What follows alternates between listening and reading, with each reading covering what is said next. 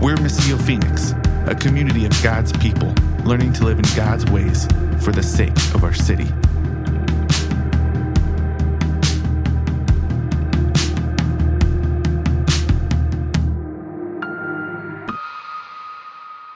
So, Malachi, that's where we're going in the month of November. We, as you noticed, we're covering more than a chapter today. So, all the way through verse 9 of chapter 2. And if you were paying attention, there's some pretty harsh things said in there. Some pretty even gross things said in there, which is why I asked Carolyn to read, because I thought, let's get a more gentle, soothing voice to soften this a little bit. Um, but we're, we're not going to soften it for the rest of it, right? So we're just going to we're to get at it. It's going to be good. Um, and since we're covering more than a chapter of Old Testament prophetic literature, I figured I'd start with just a brief overview of the entire Old Testament. That sound good? Because really, we can't, we can't really grapple with Malachi if we don't have an understanding of what's happened before that in the story. Malachi is the last, at least in our canon, in the, in the Christian uh, Bible, it's the last book we have of the Old Testament, but it's also it's the last prophecy, the last prophetic word that God's people heard before a period of, of, what we call the intertestamental period. It just means this time between Old Testament and New Testament, a real period of history for 400 years where God didn't speak through another prophet until John, the baptizer, shows up. And so it's very important. It's like when you think about what, what are your last words to somebody, right? If someone's going on a long trip, you're not going to see them for a long time. What's the last thing you're going to say to them? It's probably going to be something important. Or if someone's like on their deathbed, their last words that they can muster up with all their strength, it's probably going to be something important. Even like a commencement speech, you know, at a graduation, it's like, okay, we're sending you guys off. Last words, something important. But we got to understand these words through a history of God with his people. So at the very beginning of all things, there's a creator who made all things. God who brought all the chaos into order, and he formed all of creation, and he spoke, and it was good. And then his crowning jewel of his creation, he creates humanity. He creates a man and a woman, and he says, This is very good. And he makes them to be in his image. That means to be like living statues, living representatives of who this creator God is like. To show the rest of creation what he's like, to put him on display, and to enter into a partnership with him to partner with him to care for his good creation, to cultivate the land and bring out all the potential that he had put there, to make it good, to be fruitful and multiply, to, in his likeness, as he created life, to also create more humans together. And it was this really beautiful, good call. And they lived in a really beautiful, good world until, until they believed this lie that they didn't, they didn't have to just be like God, they could actually be in God's place. And so uh, the second that they reached out and took that for themselves, this opportunity to be in God's place, to be God over their own lives, over their own world as they saw it, the very fabric of God's good creation started unraveling. Things started breaking and falling apart. And yet, God, from that point on, he was on a mission to restore it. He wasn't willing to give up on his creation. He wasn't willing to give up on his people, the humanity that he made to partner with him to care for his creation. And so, ever since then, the whole book of the Old Testament, the whole, the whole Bible is about God pursuing this mission to bring restoration to all things. It's this movement from his good creation to make it a good new creation once again, a renewed creation. And so, God calls this guy Abraham, and there's nothing special about Abraham. But Abraham is someone who God comes to and says, I want you to be my representative to the rest of the people. Just like he had the first man and woman be his representative to all of creation. I want you to be a representative to the rest of my people, to the rest of creation, so that they will know what I'm like. I will bless you so that you can be a blessing. You see, when God ever calls somebody specifically, whenever he, to use that that big scary word, elect somebody, when he calls somebody, it's simply for the purpose that they would share what God is like with those around him, around them. So he calls Abraham and he says, I'm going to make a great nation out of you, out of your descendants. You're going to have kids, they're going to have kids, you're going to grow into a people called Israel. And I want this nation not to just hoard this, this relationship with me to themselves, but to open it up and invite others into that. And so that was their call. But just like the first man and woman, they failed miserably at this time and time again. They didn't want God to be king over them, they wanted a human king, just like at the beginning of the story. No, no, no, we don't want to just be representatives of God who rules over creation. We want to rule ourselves, right? And so they, they choose human kings, and those human kings are terrible. They're terrible. And, and guess what? Nothing's changed, right? Our human rulers and leaders today are terrible. Right? The, the guy standing before you is a terrible leader, too. Just this morning, I, I don't know why, there's nothing bad about today, but I just felt like I was in a rush the whole time, and I probably snapped at a few of you. I know I snapped at my wife in front of a few of you. I just want to say I'm sorry, and I need Jesus. Okay? But that's just the reality for all humanity. We have all blown it time and time again to show and represent to the rest of creation what God's like. And so, God, He's patient with His people, and He, he keeps pursuing them, He keeps coming after them. And at one point, he, he has to actually hand them over to what they want. They don't want God to be their king, they want a human king. So he lets this other human kingdom come and take them over. And so they become enslaved to the Babylonian Empire for 70 years. And this is actually, God warns them through another prophet, through Jeremiah. He says, This is going to happen, but here's what I want you to do. When you're in Babylon, I want you to be my representatives. I want you to build. I want you to create. I want you to develop relationships with the people around you. I want you to see that Babylon flourishes because if it does, you will flourish. And so, just like as a nation of Israel, you were supposed to show the rest of the nations what I'm like, but you failed at it. So now I'm taking you to another nation. And you're going to do that job there. But of course, they were not very good at it then either. And after a while, after 70 years, God finally allows them to go back to their land that He had given them, go back to Jerusalem, and to rebuild this temple, this place of worship. And oddly enough, a lot of the Israelites don't want to go back. They like their homes that they've established in Babylon. They're comfortable there. They even like the gods they're worshiping there. But some do. Some go back, and you can find this story in the books of Ezra and Nehemiah. They go back and they rebuild this temple and they rebuild their city, and they are excited now. They get to enter back into this relationship with God through the temple and through sacrifices and through priests. And they're thinking, now this is it. Now, this promise that God had given us to make us a great nation, to give us a great land, that his rescuer would come and be our king. This is going to happen now. But it doesn't come the way they expect it to. And so after a while, they begin to get apathetic. There's some kids in this room. Do you guys know what that word apathetic means? It means like you just don't really care, right? Just whatever. Like some of you are apathetic about school, probably, right? Just whatever. I don't, I don't care about it. And so they started going through the motions. They became a people who would do all the things that God asked them to do on the outside, but on the inside, their hearts were not in it. And if really, if we're honest, they were barely doing the things God asked them to do. And so he would ask them to do sacrifices to cover for their sin. That sounds like a weird thing, right? But remember, at the very beginning of the story, when the first man and the first woman rebelled against God and decided to take what was not theirs, to try to be kings over their own world.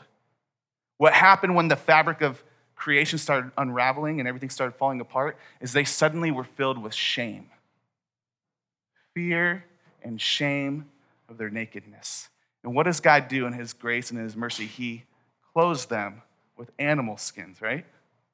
The first death that we find in the story of the history of the whole world, the first sacrifice was an animal so that God's crowning creation, his humanity who's supposed to partner with him, their shame would be covered so that they can now function the way they were supposed to. And so God continued this. There's a whole story behind sacrifice we don't have time to get into today because we're covering over a chapter of Old Testament prophecy, right? But this, this started to develop and continue the system where God said, if you would do these certain things, it would make you clean and you can actually come back and enter into my presence and you could function the way that humanity is supposed to function. And you could truly partner with me and show the rest of the world how good I am.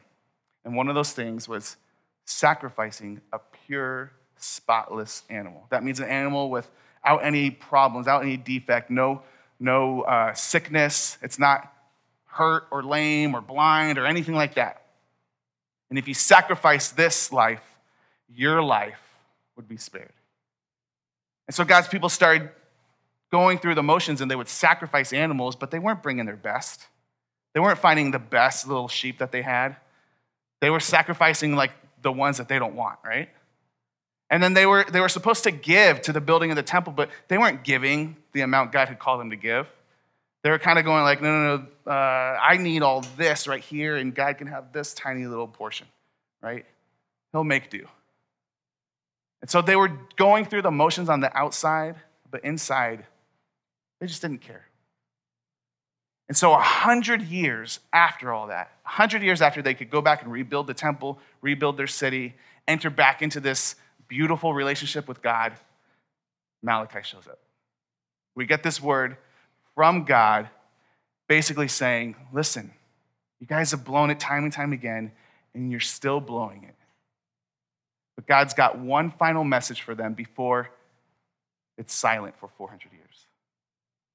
So he sends Malachi. Now, Malachi literally means my messenger. It's actually the same word you, that we have translated to angel nowadays. So there's been some people who think Malachi was actually an angel, but that word angel just means messenger, right? So, very well could be a human messenger. Uh, because that name means my messenger, it could be used for any prophet from God. A prophet is just somebody who God sends with a message to tell his people. So, it could have been anybody. And so, there's also been thought that maybe uh, Malachi was not a specific person, a specific prophet, but this was a, a compilation of things God had been saying to his people. I don't know if that's true. I believe Malachi was really an actual specific person, prophet, at this specific time, because that's what God did over and over again. He would send specific people at a specific time with a specific message. But guess what? That doesn't matter. The point of this book, the point of the book of Malachi, is the conversation that's happening between God and his people. And there are six debates that take place throughout this whole book. So, for this whole month of November, we're going to be looking at these six debates. This morning, there's two of them. Six times where God makes a claim about his people and about how they failed at something or about how he's held up his side of something. And each of those six times, they respond with, like, a, yeah, right. No, prove it. Uh uh-uh. uh. You guys ever get responses like that from your kids or your spouse or a friend? Uh uh-uh. uh that's, that's Israel's response to all six of these. And then God comes back, all six of them. He comes back and goes, Let me tell you how. And he's patient. Seriously, like when my kid's like, uh uh-uh, uh, I'm like, Go to your room. I don't want to talk to you right now. But God's patient and he has a dialogue with his people. And so we get this message from Malachi the messenger, and it says, the word of the Lord to Israel through Malachi. Now, some of your translations might have said the oracle, right? I think that was the, in the ESV what Carolyn read this morning. The oracle. That's a weird word, right? And a lot of times it get, just gets translated to prophecy, but that word oracle literally means a burden. The burden of the messenger. This is a burden because God's about to say some really hard things. And so Malachi's getting this word and he's going, Really? You want me to say that? This is a burden. I got to be the one to go and tell the people. I don't know if you caught this when she was reading it, that you're going to smear dung in someone's face. Yeah, the Bible, you guys, it's crazy. You kids, do you know what dung is? Poo poo. God said he's going to smear poo poo on someone's face. Did that get your attention? Are you back with me now? Okay, we're going to get to it. The Bible is crazy, but it's true. And listen, if you're trying to tell this story about just this good God, this fluffy haired Jesus, like really nice and gentle, you wouldn't include this story.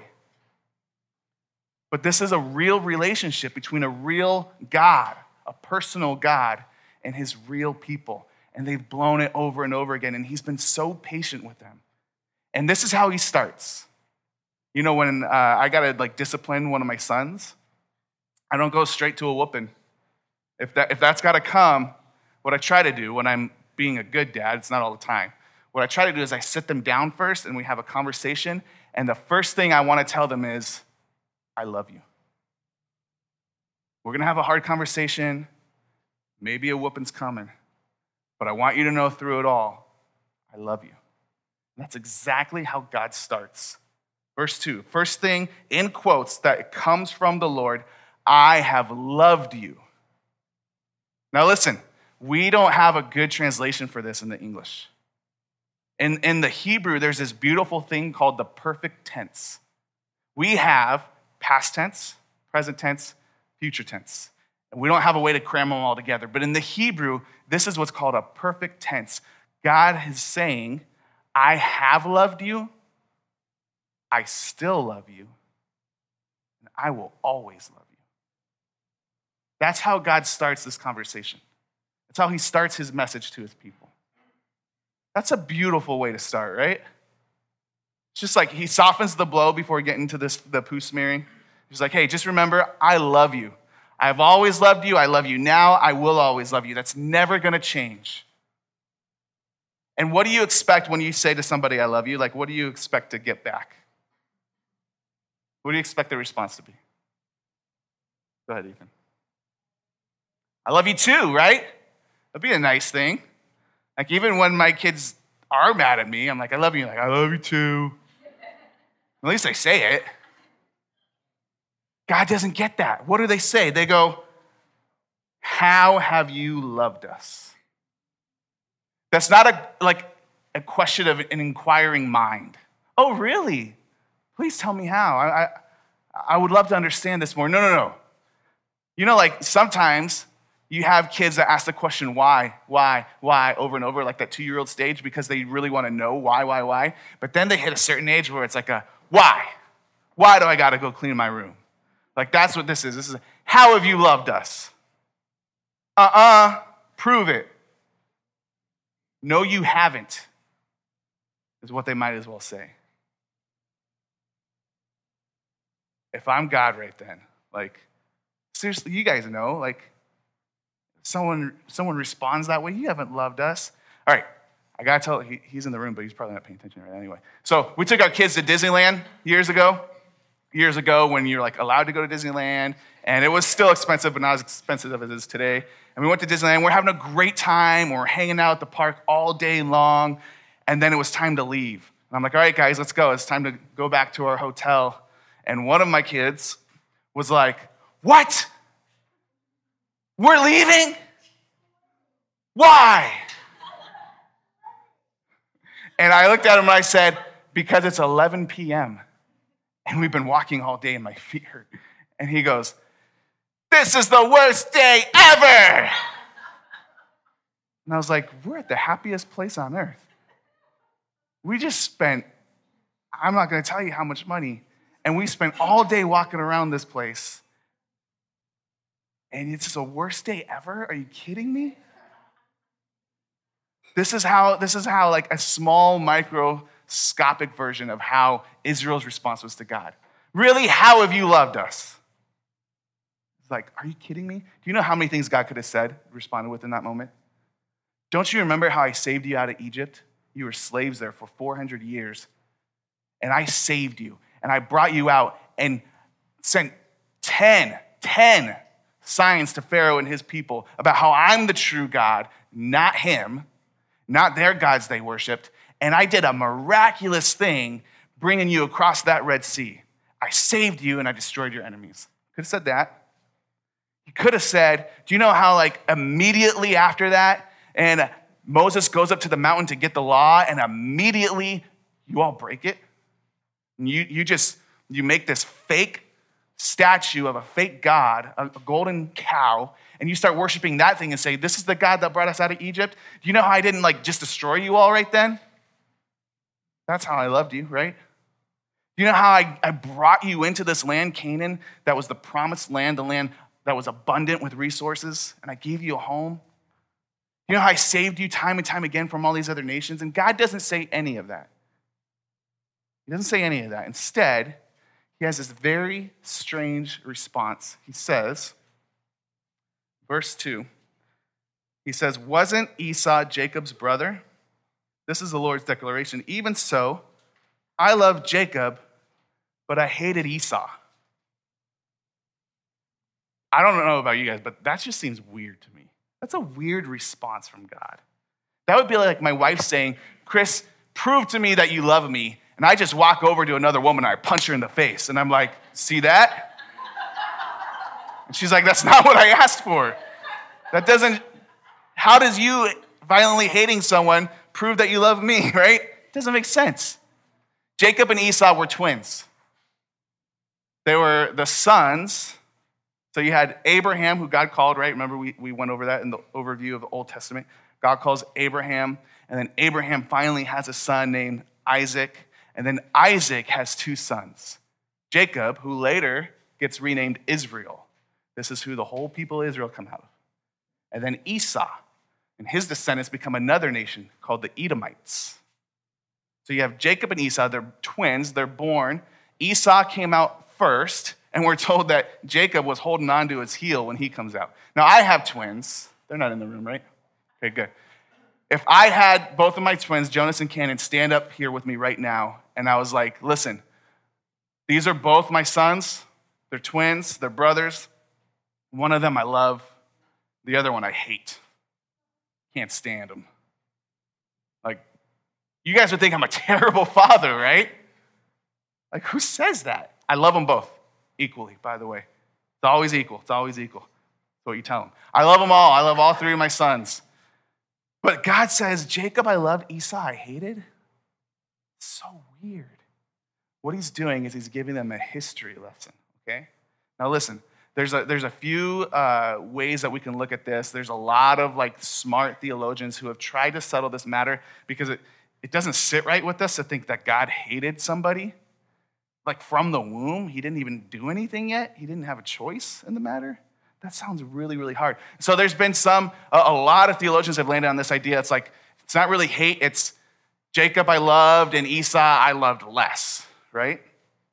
And there, there, there's probably something to that. You know, when Jesus was around his disciples and they're telling him, hey, your mother and your brothers are calling for you.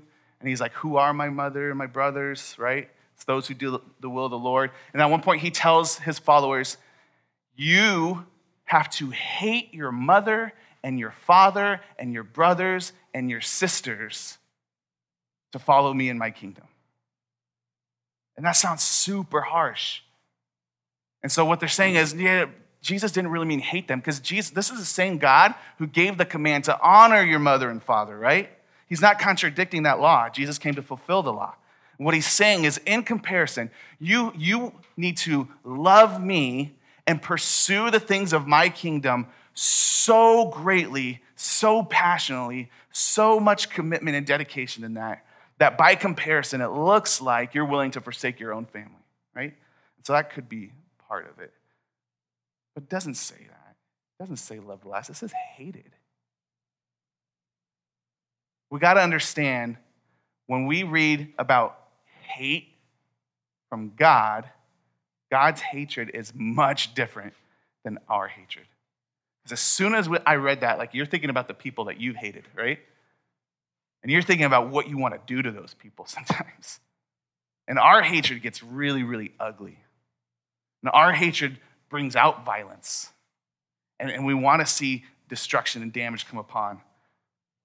I believe, as I, as I looked at the, the original text of this and the Hebrew, and I'm no Hebrew scholar, but taking into account what Jesus said as well, and what lots of smart theologians smarter than me have said, and the original word here is that what God's saying is, Jacob, I turned my favor on, and Esau, I turned it away from if, if I had two people standing here, in order for me to turn towards someone, I would have to turn away from the other person. Now, listen. It still sounds hard, doesn't it? Listen, remember what we said anytime God chooses somebody, it's always, always, always, always with the purpose and the mission of that somebody sharing it with everyone else. Always. God does not call one person and then say, I don't want this other person at all. He calls a people and says, I want you to go and share my good news and invite the other nations in. That's what he tells Israel. I will bless you so you will be a blessing. I want you to be a light to the nations. You're to be a kingdom of priests. That means you're going out and you're, you're bringing people into relationship with God again. And we know that God did not hate Esau because Jacob, he's, he's acting a fool in his early years, actually, pretty much all of his years. But he, he's a punk to his brother, and he runs off because he ends up stealing his inheritance, and he's afraid to ever see him again. And what do we find out about Esau? God actually blessed him. He gave him his own land, he gave him his own people, he gave him a ton of resources. And then Jacob starts coming back and he's conniving and he's trying to come up with a way to get out of trouble with his brother, thinking his brother hates him. He's going to kill him surely if he sees him. Esau comes to him with such grace and forgiveness. He says, Don't worry about it. God's already provided for me, and he's providing for you. And there's forgiveness, and he welcomes him, right? So I, I believe what's happening here is God saying, Listen, there are two brothers and your custom, in the Jewish custom, is to always give all your inheritance, all your belongings, all the rights of your family to the oldest brother. Here's how I've loved you. I actually chose to give it to the younger brother so that he would be a blessing to everyone else. Because this is what God does He flips the tables on people, He turns things upside down. David was the youngest, scraggliest little brother who got to become king, right? Joseph was the youngest brother who got to become like the top dude next to Pharaoh in Egypt. God always had a pattern of doing this, that the younger brother actually reversing what humans thought and their wisdom should happen, going, no, no, no, this younger one's gonna actually. And there's a reason for that. God wasn't just doing it just to go, I'm playing mind games with people. God was doing it to tell a story. Israel is called God's son his firstborn son, even. And Israel failed, failed to live up to what the father wanted over and over again. And so there was another son who would come, another son who would come after, who would actually uphold what Israel was supposed to do, who would have the full inheritance of the father and would use that to give to the rest of the world. That's what God was trying to do through Jacob and through Israel. I have loved you in this way, that I've given you this beautiful task of sharing my love with the whole world. And what have you done? You've grown apathetic, your love's grown cold, you've spat in my face. And he gives them a couple of ways how they've done that. They're like, How have we done this, God? That's the second debate. How have you loved us? Here's how I chose you to share my love with the whole world. How have we not loved you? That's the second one. Because God goes, Here's how. And then he turns around and he says to them, He goes, verse 6 A son honors his father, and a servant his master. But if I'm a father, where's my honor? And if I'm a master, where's your fear for me? Says the Lord of armies to you priests who despise my name. And they go, How? How have we despised your name? So God's basically saying, How have I loved you, really? Let me tell you how I've loved you. How have you loved me, though? He turns that question back on them. And they're like, Well, what? We didn't do nothing. What? What do you mean, how have we loved you? We're, what? You know, like when you catch your kids, like, all right, who, got, who did this in the kitchen? Like, well, it wasn't me. I don't know. What are you talking about, right? I'm picking on kids a lot today. I'm sorry, you guys. But that's, I mean, that's like, kids just show what we are like, really. And adults try to mask it in front of other adults sometimes, but that's how we all are. What, God? I don't know what you're talking about. How have we despised your name? How have we done that? Have you noticed throughout this whole thing, he keeps saying, uh, either in the ESV translation, which Carolyn read, the Lord of hosts, or in the translation I'm reading out of the CSB, the Lord of armies. Have you noticed that? That word host just means army. So whenever you hear like there's a host of angels show up, we're coming up to the Advent season. When there's a host of angels that show up to proclaim Jesus' birth coming, it, it's literally, don't picture a bunch of angels playing harps with like wings and halos. It's an army. God's got an army. And so he keeps reminding them over and over again I am the God of an army of angels an army of representatives, an army of messengers. He keeps putting before them, Do you remember who I am? I've loved you greatly, but you have not shown any honor or respect for me. And he goes, Bring one of these sacrifices that you brought in front of your governor. So remember, they were allowed to go back to build their, their home again and their temple in Jerusalem, but they were actually still under Persian rule. It was when the Persians took over the Babylonians that they were allowed to go back, but the Persians said, We're still in charge. But you can go back to your city, you can build your temple, and you can worship the way you want to. That's fine. Just know that we still, we still hold the keys. We still lay down the law. And so they actually had a governor who was set up for that city, a Persian governor who would come and he would just check in and make sure everything's okay. And usually, what he wanted was some like a little bit of love and, and stuff coming his way to make sure that he didn't oppress them. So you would bribe your governor with the finest things you had and God's going, Your governor comes, who's not even one of your own people, and you like, you do the best for that person. Politics aside, whoever you want to be mayor by uh, Tuesday, like, if the mayor of Phoenix was coming to your house for whatever reason, even if you don't like that mayor, like, you're probably going to not set out just paper plates and plastic forks, right? You're to have the nice, the nice dishes out. And so God's going, You honor people in that position you honor your mother and father, I'm the God of armies of angels. I'm the one who created all things. I'm the one who created you to be like me. And I've loved you greatly, far greater than anyone else has ever loved you. And you show no honor for me. Two ways you're doing that. First, he says, Look at you people who are bringing these terrible sacrifices right? You're not bringing the, the best. You're not bringing the pure, spotless animals. You're bringing the crippled animals. You're bringing the blind animals. At one point, he says, You're bringing the stolen animals because it's, it's your livelihood. And so you're not going to bring your sheep, your lamb. You're going to go grab your neighbor's, right? And sacrifice that one. You guys have heard me talk about our dog Millie a lot.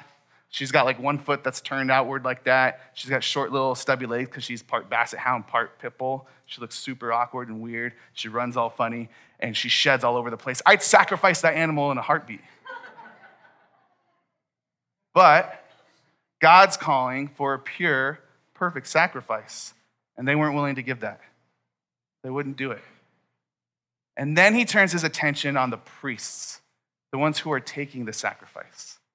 And he goes, You are accepting this. And he has two really hard things he says to them. The first one is this I wish that one of you would just shut the temple doors. Don't even bother showing up. Don't bring me your sacrifice. Don't bring me your tithe. Don't sing your songs. I hate your worship. Just close the doors. Could you imagine if God said, Missio, just don't even bother showing up this morning? Just close the doors. Stay home. Don't log on. Just don't even bother. I don't want to hear it. I don't want to hear your singing. I don't want your half hearted worship. Just don't even bother. That's a harsh word.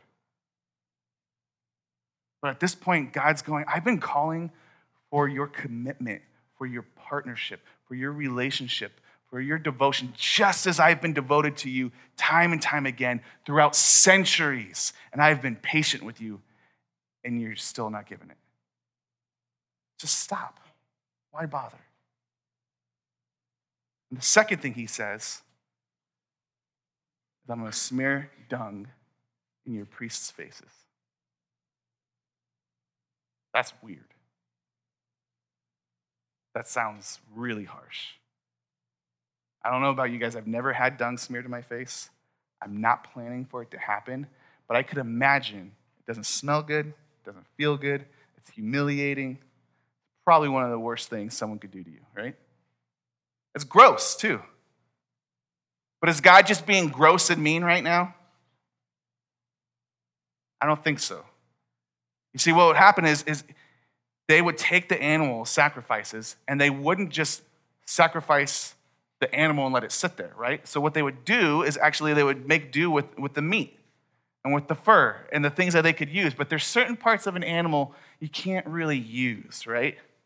Certain parts of the intestines and where gross things happen in the body of an animal, what are you gonna do with that? And so they would take that part and they would take the parts of the intestine going to uh, an exit and all the stuff that's still inside of there. They would take that out of the camp, as far away from their camp as they could, to remove the smell, and they would burn it. And when God says, I'm going to smear the dung of the animal sacrifices you're accepting on your face, what he's saying is this I will remove you from my camp. I will take you out of my presence. That is no less harsh, is it? But it gives us more of an understanding of what's actually going on here. He's not just being vindictive, but it's a hard word saying, listen, you are supposed to be the people who are bringing the rest of the people closer to me. And instead, you're taking bribes, you're taking terrible sacrifices, you're doing this just for a job. And if you keep this up, I would remove you completely from my presence. I actually preached on this part of Malachi in chapter 2 uh, in December at Redemption Peoria for a friend there. And I was like, of course, as a guest preacher, you're going to give me the part that talks about God smearing poo on a priest's face. Yeah, thanks a lot. Right? But I could say whatever I wanted there because I was a guest and then I was gone the next week and let, I let them get all the emails. But here, I like, now I get to do it with my own family and you guys are going to be like, oh, this is awesome. Yeah. So I don't get to get out of it, right? But when we were talking about that, uh, and, I, and I, I was really working through that and going like, what? This is weird. What I got to do as a guest preacher there was call out the leaders of that church, right? Because God's talking specifically to leaders. He's talking to the priests. But I can't stop there. Like there is a reality, Anthony and I, I, I hope we're both listening to this, right? We have a responsibility as elders here, as pastors, that we're, we're we're helping to equip one another to grow in the presence of the Lord. And if we're, we're just phoning it in and we're taking half hearted worship and we're giving half hearted worship ourselves, there's this like, this threat here. I'll remove you from my camp. And I, I think there is a more intense and a, a higher standard given to people in that kind of leadership. But, but, you guys don't get to get off that easily. In Exodus 19, I have this verse, we can put it up on the screen. Exodus 19, when God's calling his people, when he first saved them out of slavery to Egypt, and he gives them the law, and he says, This is what I want you to be. This is the people I want you to be. This is what he says, Exodus 19. Now, if you will carefully listen to me and keep my covenant, that's the partnership between God and his people, you will be my own possession out of all the peoples, although the whole earth is mine. Did you catch that? Whole earth is mine. I love all of it you will be a special set apart people for the sake of the whole earth. Here's how you will be my kingdom of priests and my holy nation. What does a priest do? A priest brings the people before the Lord. He helps mitigate this relationship between humanity and God. And he's saying, All of you, these are the words that you're to say to all the Israelites, are a kingdom, a whole nation of priests. So I've called you and set you apart so that you will bring the other nations in. That's not the only time that that's said. Peter says it in the New Testament in uh, 1 Peter chapter 2, verse 9. And he's speaking to Gentiles here. So do you know what Gentiles are? That's God's chosen people are the Israelites. Basically, what the New Testament calls anybody else who's not of Jewish descent is a Gentile. Greeks, Romans, like anybody else, right? And this is who he's speaking to. He's speaking to people who were not there at that mountain in Exodus 19. He's speaking to a people who do not have Israelite blood flowing through their veins. But because of Jesus, he says this You are a chosen race, a royal priesthood, a holy nation, a people for his own possession, so that you may proclaim the praises of the one who called you out of darkness and into his marvelous light. He gives that same promise, that same blessing, that same identity that was given to Israel to everyone who's in Jesus now. And he says, because you're a kingdom of priests, you have a call. You get to proclaim the good news of this good king. Tell people how you were once in darkness and now you're in light. How you were once in death of your own destruction and sin and selfishness and rebellion, and now you have life. And that's how the story ends, you guys. Revelation chapter 1, verse 6 repeats this for us. And from Jesus Christ, the faithful witness, this is how he's, he's greeting the church when he writes this letter. It's from Jesus Christ, the faithful witness, the firstborn from the dead, and the ruler of the kings of the earth, to him who loves us and has set us free from our sins by his blood and made us what? A kingdom, priests to his God and Father. To him be glory and dominion forever and ever. The story ends with a beautiful bride of Jesus. The story ends with a whole nation of God's people, not just Israel, but now a, a renewed Israel, a renewed nation of people who are in Jesus. Whether you're Gentile or Jew, doesn't matter. Those of us who are in Jesus now have this identity of being a kingdom of priests a task that comes along with that of proclaiming God's goodness to the whole world around us. And so here's the harsh reality is that when we fail at that, when we fail at that, we got to hear these words given in Malachi.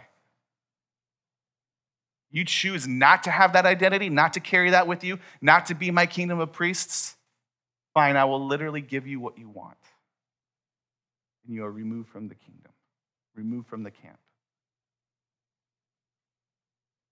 Harsh, you guys.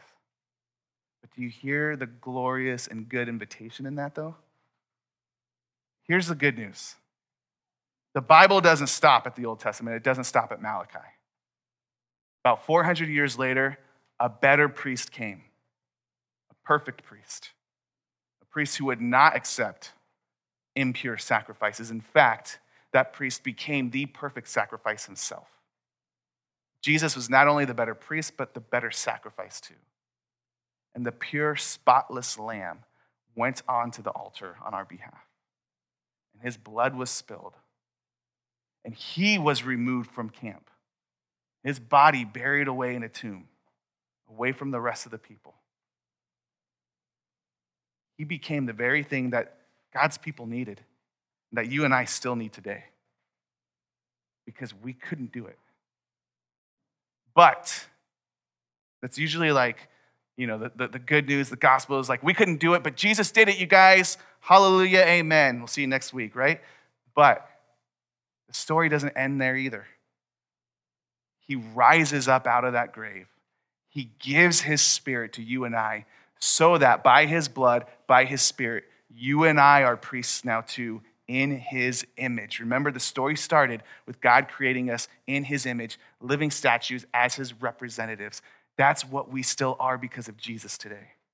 So we have this call that we must carry with us in the power of the Spirit because of the blood of the perfect Lamb, the perfect priest who stood in our place. We now are a kingdom of priests. I pray we can live that out. We have a weird week ahead of us in our culture, in our country. One where probably half of America is going to be just devastated, and the other half of America is going to feel like all their prayers were answered, right? And both of those groups of people need good news of the true king, of the true government that will never end and will never fail us. That there is one coming who will rule perfectly and justly and righteously forever. And it's easy for us to get caught up in either of those two camps, right? To place our hope temporarily in one of those things, but we have to remember as a kingdom of priests, we have to remember what our real hope is. And we have to go out with that real hope and share that with the people around us.